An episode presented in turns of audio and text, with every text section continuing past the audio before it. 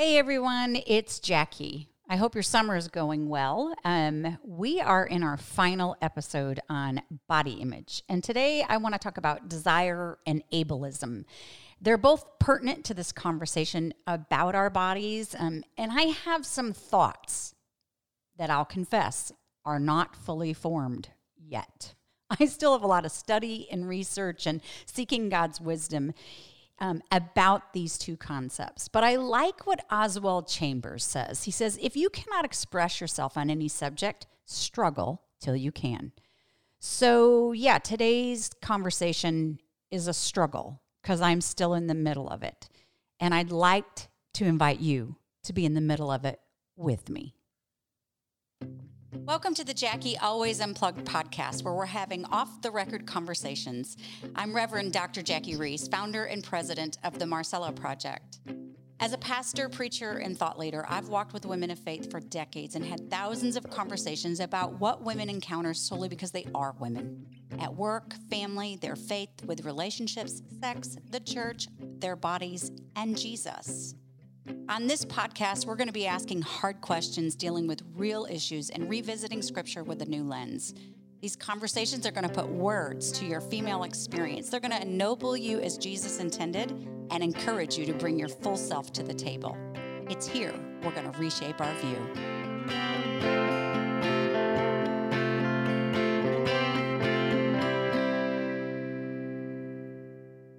Well, it sure is. It's here. We're going to reshape our view on desire and ableism. And like I said, I want to invite you into this process because scripture says that iron sharpens iron. And I need you to do some sharpening here on my thoughts. And so I would invite you to go onto my Jackie Always Unplugged Facebook group page um, and and challenge me, agree, disagree, offer um, new insights, thoughts that shape this better for me. And if you are uncomfortable with doing that publicly, and I know some of you are, then feel free to send me your insights at Jackie at themarcellaproject.com.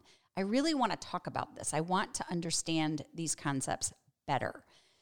So I'm going to start with desire.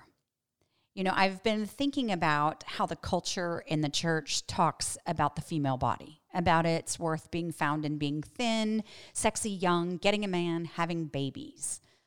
But God, you know, as I've shared on several podcasts in this series, God says our bodies are about way more than that. And I believe it. In fact, I believe that if we live confidently in God's narrative, if we let that dominate our lives, well, all kinds of things will change for us. But then there's this other thing, this this thing that I want to acknowledge and balance somewhere in the middle of this, and that is wanting to be wanted. You know, longings. This word desire, being desired. And somewhere in this conversation, that has to be a part of it because we want our bodies. And again, I want to remind us when I talk about bodies, I, I, am talking about our mind, body, and soul, everything that makes us who we are. Well, we want to be wanted, we want to belong. So I've done a little research and the word desire in the scripture it means longing or a turning towards. And that meaning is seen in the very first time we see the word in Genesis 3:16. It's a Hebrew word for desire and it's actually that Hebrew word in Genesis 3:16 is only used three uh, two other times in scripture. So in Genesis 3:16 it says your desire will be for your husband and he will rule over you. And then we see that same Hebrew word again in the Song of Solomon in 7:10 where it says I am my love's and his desire is for me. And then we see it again in Genesis 4 7, which is the story about Cain and Abel, in case you don't remember. And it's where it says, Sin is crouching at the door. Its desire is for you, but you must rule over it. And I like how one um, scholar says it. She, she kind of uh, categorizes these three usages. She says Genesis 3:16 is a longing of woman for man. And Song of Solomon is a longing of a man for a woman. And then Genesis 4 7, figuratively speaking, is a longing of a beast, which represents sin, to devour Cain. So that's the first time that we see this word desire and how it's used in scripture. But desire is used in all other kinds of ways in the scriptures also. Like Hosea 6 6 says, For I desire mercy, not sacrifice, an acknowledgement of God rather than burnt offerings. In Colossians 3 5, we read that we can have evil desires. And in Proverbs eleven twenty three, it talks about how our desires of the righteous end up only good. Psalm 42 1, which is one of my favorites, says, We long, it's that idea behind the word desire. We long for God like a deer longs for a stream of water. So, yeah, in scripture, desire is this idea of a longing, a yearning, a seeking, a pleasure, delight, even the word craving or thirst. And I have to be honest, I think most of my Christian life subconsciously, I have leaned towards thinking about desires as if they are bad, something that needs to be controlled. And there's truth to that on some level, right? I mean, this is what Colossians 3 5 is addressing. You know, there's something to being healthy and mature, right? A healthy and mature person um, is self controlled. So there, there is that idea. But I think I've leaned too heavily on that side that desires are bad. And I'm starting to shift a little bit to embrace the idea that perhaps many, if not most, of our desires are God ordered desires. Perhaps fundamentally, they are longings, thirst, cravings for goodness and beauty and belonging and purpose, things that were for us in the garden when all things were good and right. So I'm wondering if if we could try to look at people's desires, my own desires, and ask the question fundamentally, what's the base here? What am I going after? What kind of goodness, beauty, belonging, purpose? And yes, it might be sideways right now, but is there something good at its core and a good unmet desire that I need to address? So I'm not the only one that thinks this. you know, there are other people that think like me um, or I think like them probably is more accurate. There's this guy named Kurt Thompson who's a psychiatrist and an author of a book called The Soul of Desire. And he says that underneath all of our longings is a desire to be known. And I couldn't agree with that more. I think Genesis 1 and 2 tells us that story.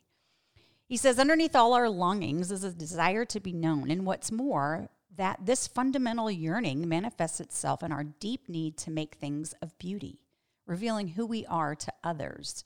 So he argues that desire and beauty go hand in hand. So, yes, I absolutely want to acknowledge that our desires can and do go sideways. I know that better than anyone else. But I kind of agree with Kurt. I think fundamentally, perhaps our desires are good, even God ordered. I'm still noodling on that. And I, I invite you to pipe in at any point and let me know what you think about that very concept because it does change how we approach things, it does change how we address unmet desires. So, why am I talking about desire in this series about body image? Well, like I said before, because I think even though we need to recognize, to identify, to recognize and reject the false narratives about our bodies that they're supposed to be thin and sexy and young and beautiful with babies and married. I also want to acknowledge that wanting to be wanted, both physically, relationally, emotionally, socially, sexually, you know, that that is perhaps God ordained wanting to be wanted, and that our bodies, mind, body, and soul, actually mediate those desires. I was thinking about this whole concept of desire um, in relationship to an encounter I had in a parking lot with a guy named Mark, not his real name. And Mark and I were both uh, attending a conference on shame. And we were trying to figure out, we parked in the same parking lot and we were walking toward the building, trying to figure out which building hosted this particular conference. And no, the speaker was not Brene Brown. Um, and we ended up sitting next to each other at these round tables uh, with a bunch of other men. I think I was the only woman sitting at that table. And as I was talking to Mark, it hit me. He was physically handsome. I mean, really beautiful. And I felt compelled to tell him. And so I did. I said, Hey, I, I hope you don't take this the wrong way, but I just wanted to say to you as a sister in Christ, you are physically beautiful. Now, mind you, I don't go around telling all men this all the time, but I do listen to the Spirit's prompting. And I do believe wholeheartedly that one of the ways we can build up our brothers is by encouraging them when we see something beautiful in them or about them. And that, of course, includes their physical bodies because we are, you're starting to get it, mind, body, and soul. The body matters.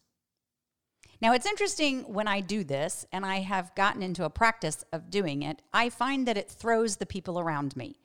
Not and I find this interesting because I want you to think about this women out there, you women out there. I want you to think about how often we comment on each other's appearances. In fact, I would argue that rarely do you walk into a space where there isn't a comment about your appearance. So, women, we are so used to commenting on each other's appearances. And I think, um, in my opinion, we should probably get used to doing it less.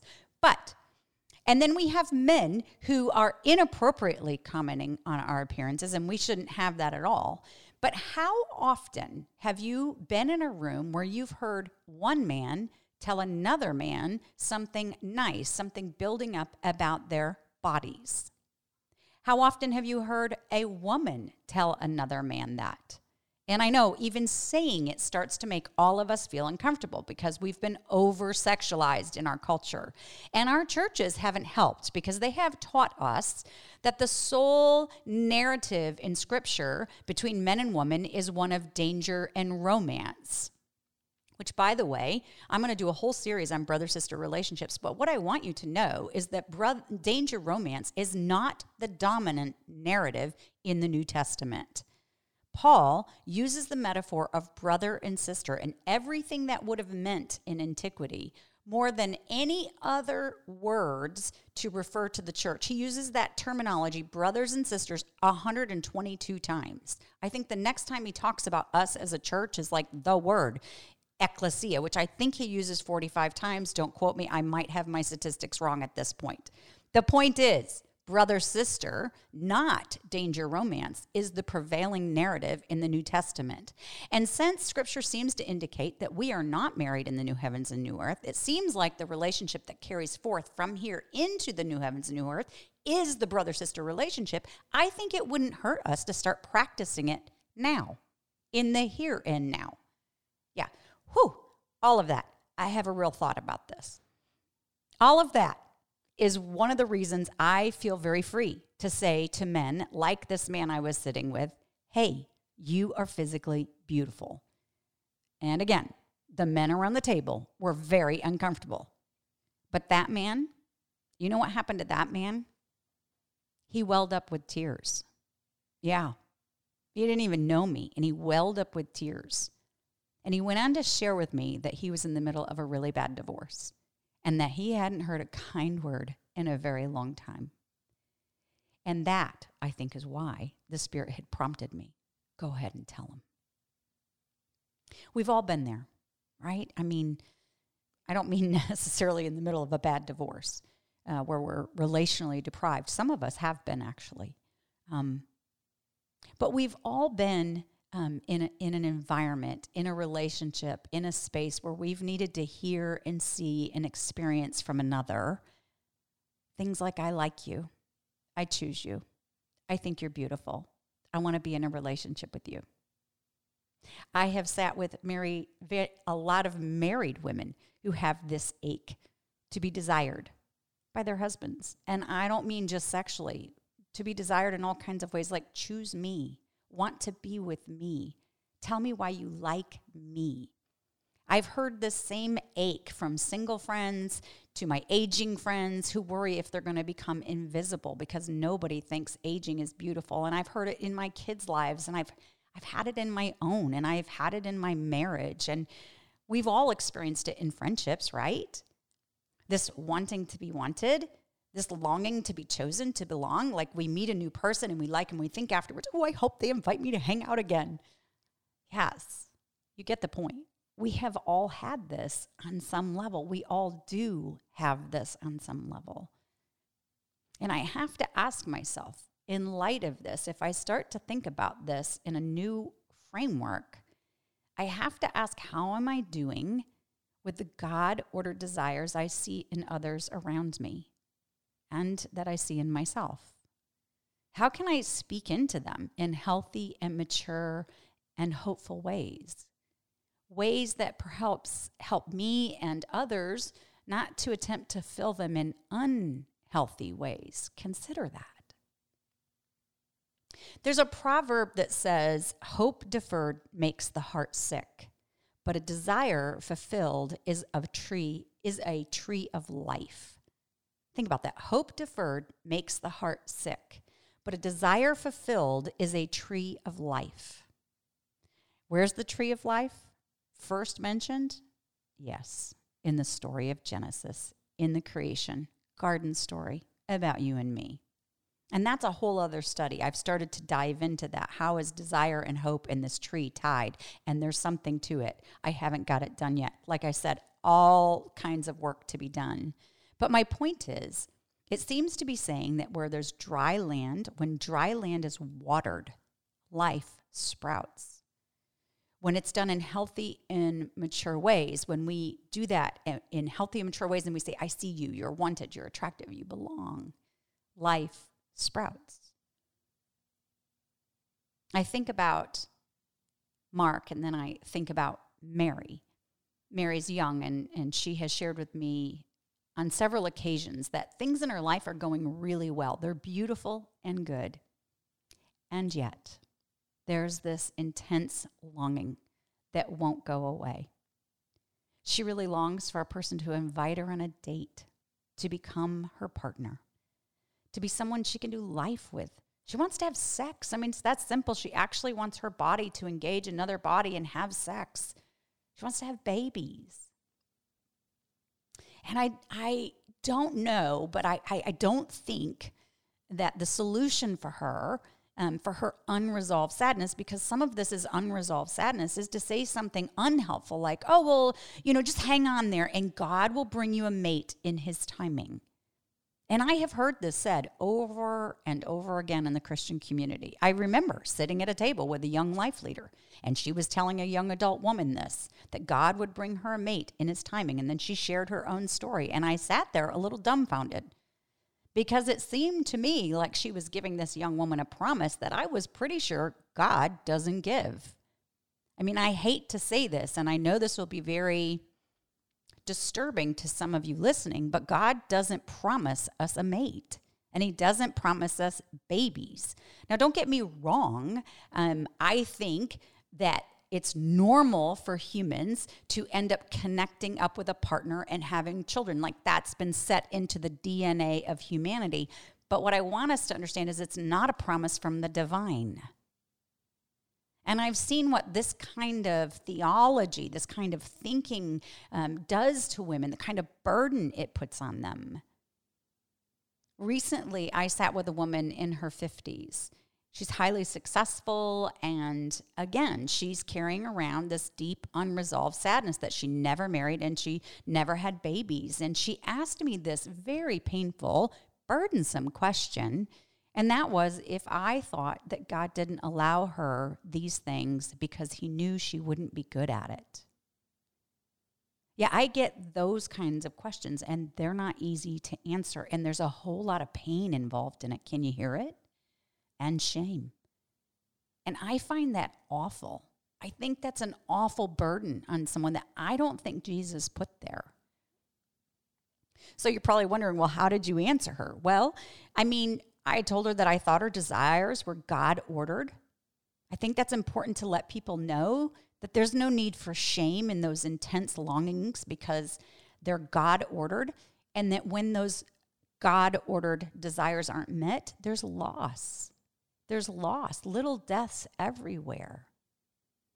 Um, and then I said, I think sometimes we attribute things to God that perhaps are just part of ordinary reality, right? Like, for example, it's a fact that in America, women are delaying marriage and kids for education and career. And I think that's great.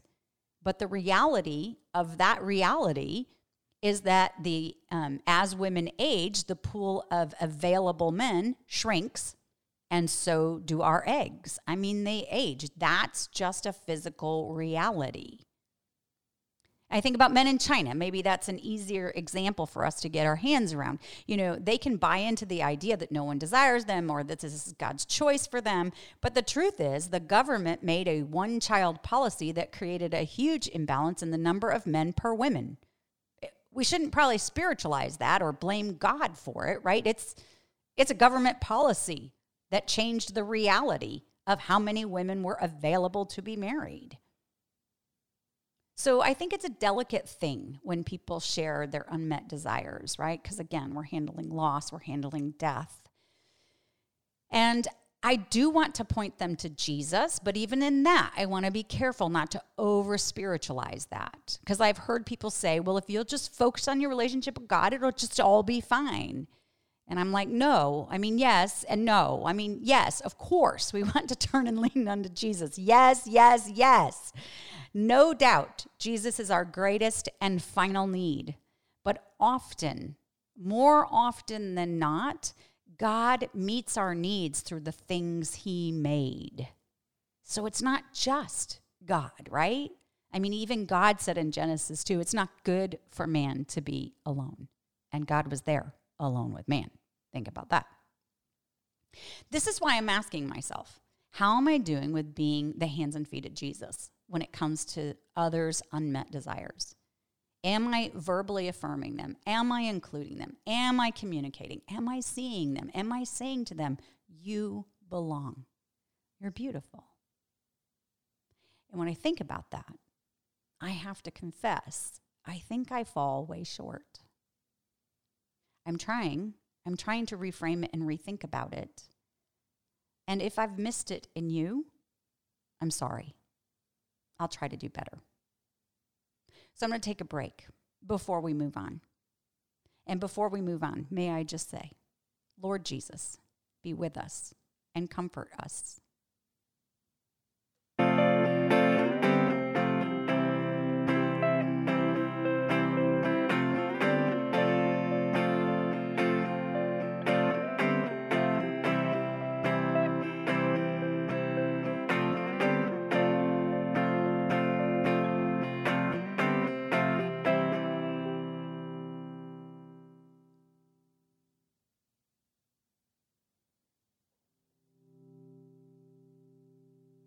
Well, welcome back. I'm moving on to some thoughts I have about ableism. And if you don't know what that is, welcome to the club because I didn't either until my friend Renee said, Hey, if you're going to be doing stuff on body image, I highly recommend you read this book called Sitting Pretty The View from My Ordinary Resilient Disabled Body by Rebekah Taussig. And I have no idea if I said her last name right. It's T A U S S I G. That's what Renee, Renee told me to do and I did it. Rebekah um, has her PhD in creative nonfic- nonfiction and disability studies. She's an author, speaker, teacher, and she's been in a wheelchair since her early childhood. And she defines ableism as this the process of favoring, fetishizing, and building the world around a mostly imagined, idealized body while discriminating against those bodies perceived to move, see, hear, process, operate, look, or need differently from that vision. She goes on to say that ableism pushes assumptions like some bodies, minds, modes are inherently and always preferable to others. For example, hearing and speaking is always better than deafness and signing. Each of us has a whole, unmarred, perfect body that we were meant to have. The paralyzed, autistic, deaf version is just a sadder, lesser version of the original intent. This tenet is wrapped up in narratives of fat, aging, gender conforming bodies, too. The worth of the body is measured by its capacity for work and or longevity of life it's able to sustain. Bodies are products, Scars, breaks, and changes in function make that product less valuable. Dependence is inferior to independence. Only some bodies require help, and those bodies are a burden. And on and on and on she went. So if you find yourself, she keeps saying, if you find yourself noodling along with any of these ableist beliefs, that makes sense. They've been a part of our daily diet since infancy. They've made us terrified of, again, sagging skin and stretch marks. They've turned us into working machines who regularly abuse our bodies to demonstrate our value. Sleepless, work harder, always. They've made us ashamed to ask for help, to take medicine, to use mobility aids. They stifle our capacity to imagine other ways of being in the world. In order to be okay, we must always strive to be the ideal human young, smooth, tight, fit, radiant, spry, boundless, stopless, independent. Because if we start to spill out of that tiny little mold, what will it mean? Who will we be? Whew. There's a lot there for us to just pause and ponder about.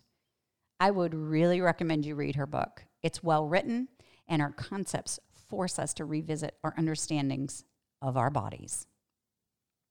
She shares a lot of insight, personal stories in her book that um, helped me understand what it must be like for a disabled person in this culture.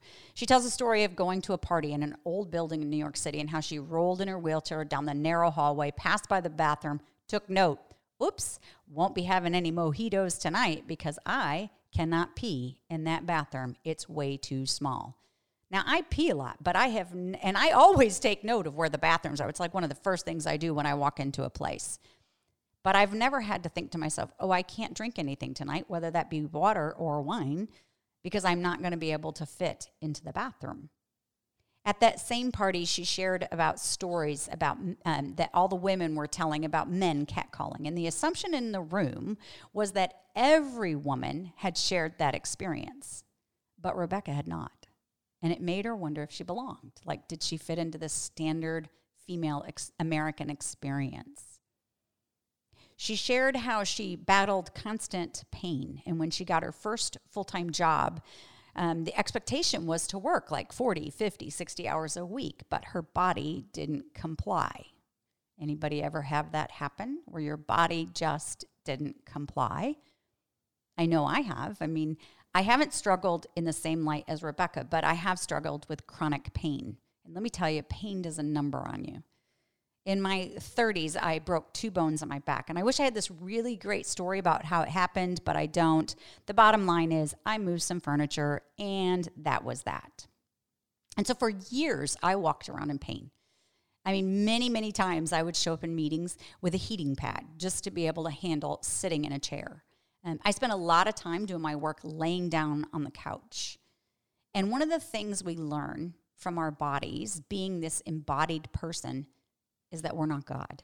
Because unlike God, we have limitations, and our bodies mediate that. At one time or another, we all have to face it.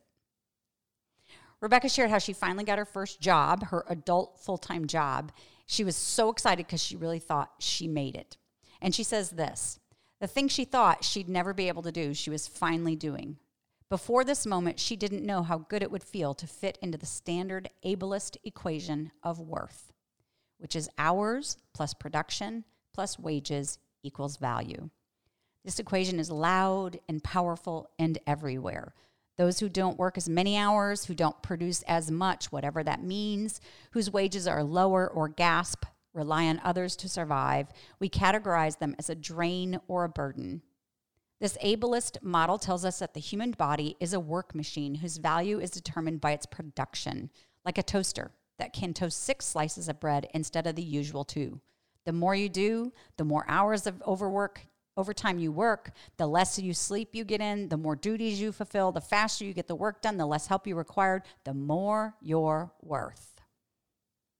Anybody in here shaking your head just about now going, ah, never even thought about that. But but that is somewhat accurate, isn't it? she goes on to give this example, and I can relate to this example, and I bet many of you can too. She shared how she was um, at a at a conference where there was this panel featuring the voices of young women who'd already garnered notable success in their fields: chef, lawyer, someone in the marketing world, et cetera, et cetera. And a question from the audience was posed to the women on the panel How do you manage your work life balance?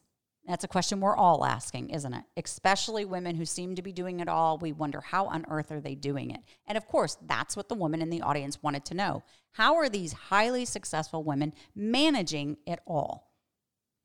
And then she writes, no one wanted the microphone. Reluctantly, one of them said, I'm not really the best person to speak to this. I haven't taken a day off in 11 years. And everyone laughed, and she passed the mic to another woman. And her response was similar. Work kind of is my life, she said almost apologetically. A third woman was the first to even offer a tip. I find exercise is really important, even if it means getting up at, at, four in the morning to spend an hour at the gym before the rest of the family wakes up. It's worth it.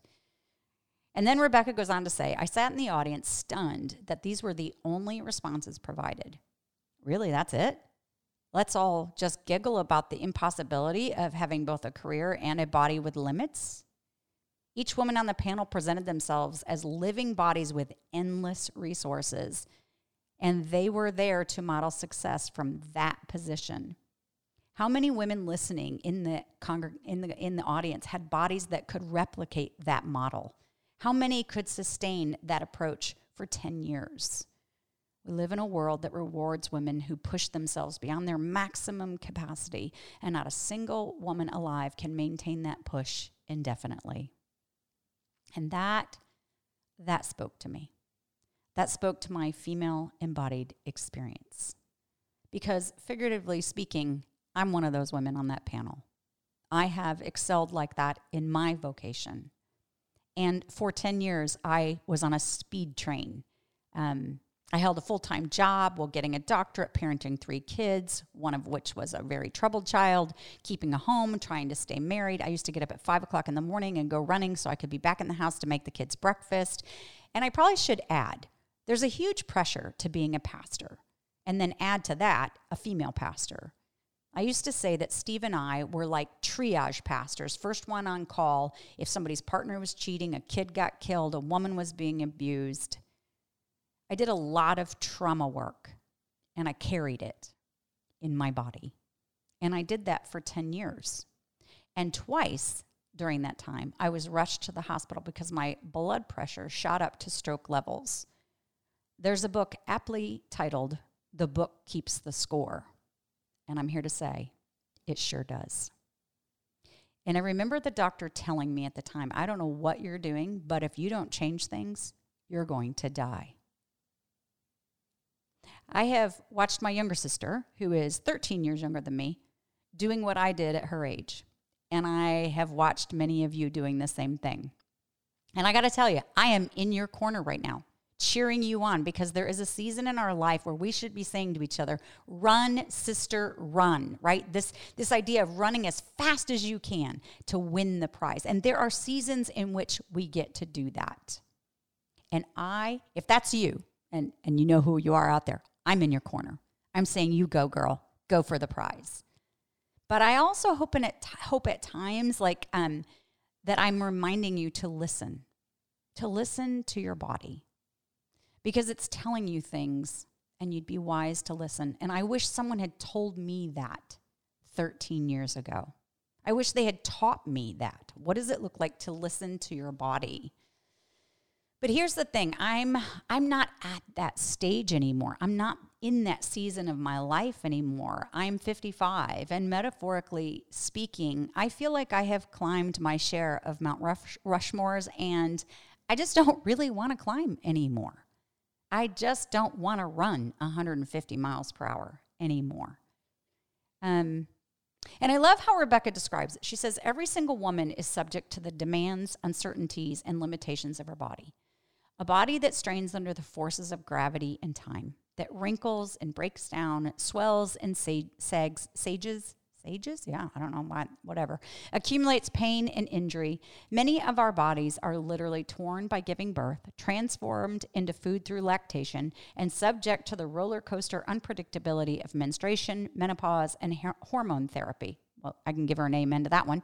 The most consistent, most universal, most shared experience in having a body is that they all change. And if you live long enough, they all start to slow, forget, fracture, ignore orders, and revolt. And I've noodled on this concept of adult work um, ableism theory that we have in our culture, this idea of what it looks like to, to be worthy through work with your bodies. And as I said, you know, how does that work when you start to slow and you start to forget and you go through menopause? And quite frankly, you just don't have the same drive to climb those same mountains you did when you were younger. Some of what she's talking about is resonating with my life, even though I'm not disabled. And this is where I have to tell you about God and the book of Acts. And I'm getting close to being done, so just hang on here, but it's important that we talk about this part. Because one morning I was doing that pray as you go thing, and this guy reads the scripture. And that morning it was Acts chapter 13, 1 through 4, which is the story where Paul and Barnabas are commissioned to go out and preach the good news to the Gentiles. And after reading the scripture, the man prompted us to listen, to pray, and ask the Spirit, God, what are you calling us to? And so I did that. Got quiet. Lord, what are you calling me to? And I heard the Spirit say, play. Yeah, the word play, P L A Y. And I thought, well, that can't be right. But I wrote it down in my journal. And then the man read the scripture uh, through again. And, and then he told us to do the same prompt again God, what are you calling me to? And so I did. I got quiet and I waited to hear. And again, I heard the word play. Well, now I'm frustrated and I start to argue with God about what God said, literally. I start telling him, look, God, in the passage, in case you're not aware of what this passage means, in this passage, Paul and Barnabas are doing purposeful work, imper- you know, important stuff like telling people about Jesus. They're not playing. Yes, I'm kind of chuckling at myself because I am interpreting the passage for God. Kind of funny now, but I was really kind of serious then. What do you mean by play? I don't play. I grew up working, not playing. Since I was a little girl, I have worked on a farm and I like work, always have. I'm grateful that I'm able to do the work that I love in my adult life. Play? What is play? Okay, back to Acts. The guy reads the scripture again. I pray again. A third time I ask God, What do you want me to do? Because surely I did not hear him correctly the first two times. This time, his response is a little longer. He says, Play and I want to know why that's so hard for you. And then I got really quiet. And that was that. Play. And I want to know why that is so hard for you. This week, Brene Brown posted a picture with a caption that says, It takes courage to say yes, to rest, and to play in a culture where exhaustion is seen as a status symbol. And that's all it took for me to know for sure that God was indeed telling me what He wants me to do, and that's play. So, yeah, I've got some more thinking to do about ableism and thinking about where my body is at the age of 55, mind, body, and soul, and why I find it so hard to play. So, thanks for listening for noodling and letting me noodle around what's going on in my brain. It's not fully form- formulated yet, and I, I invite you to help me. Iron sharpen iron. You can go to the Facebook page, email me at Jackie at the Marcella Project. And if you found this podcast helpful, I'd appreciate it if you'd pass it on to a friend that would need it. Or if you haven't already subscribed to the Jackie Always Unplugged podcast, would you do that for me? That would be very helpful. And then finally, this I'm taking the next month off. Steve and I are going to Mexico, the mountains of Mexico. Steve has always wanted to learn another language, and so we're going. And we're going to spend the mornings in Spanish classes. And I got to tell you, I could use your prayers because I can barely speak English, let alone learn another language. So this is really kind of risky and vulnerable for me. I'm serious. So, what that means is while I'm there, I'm going to take time off from producing new podcasts. And instead, I'm going to repurpose some of the most popular ones we've had.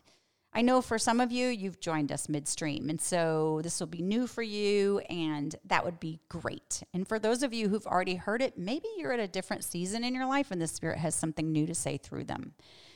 So I want to say thanks for supporting my work. I'm so grateful for you. Thank you for letting me noodle. Thank you for noodling with me. And for now, adios, amigos y y amigos, amigas, and amigos. I'm learning. Hey, if you've enjoyed this conversation, then hop on over to themarcellaproject.com and sign up for our email or check out some of our other resources. You can also find me on the Marcella Project Facebook page or on every other platform of social media as Jackie Roese, R O E S E. Have a great day.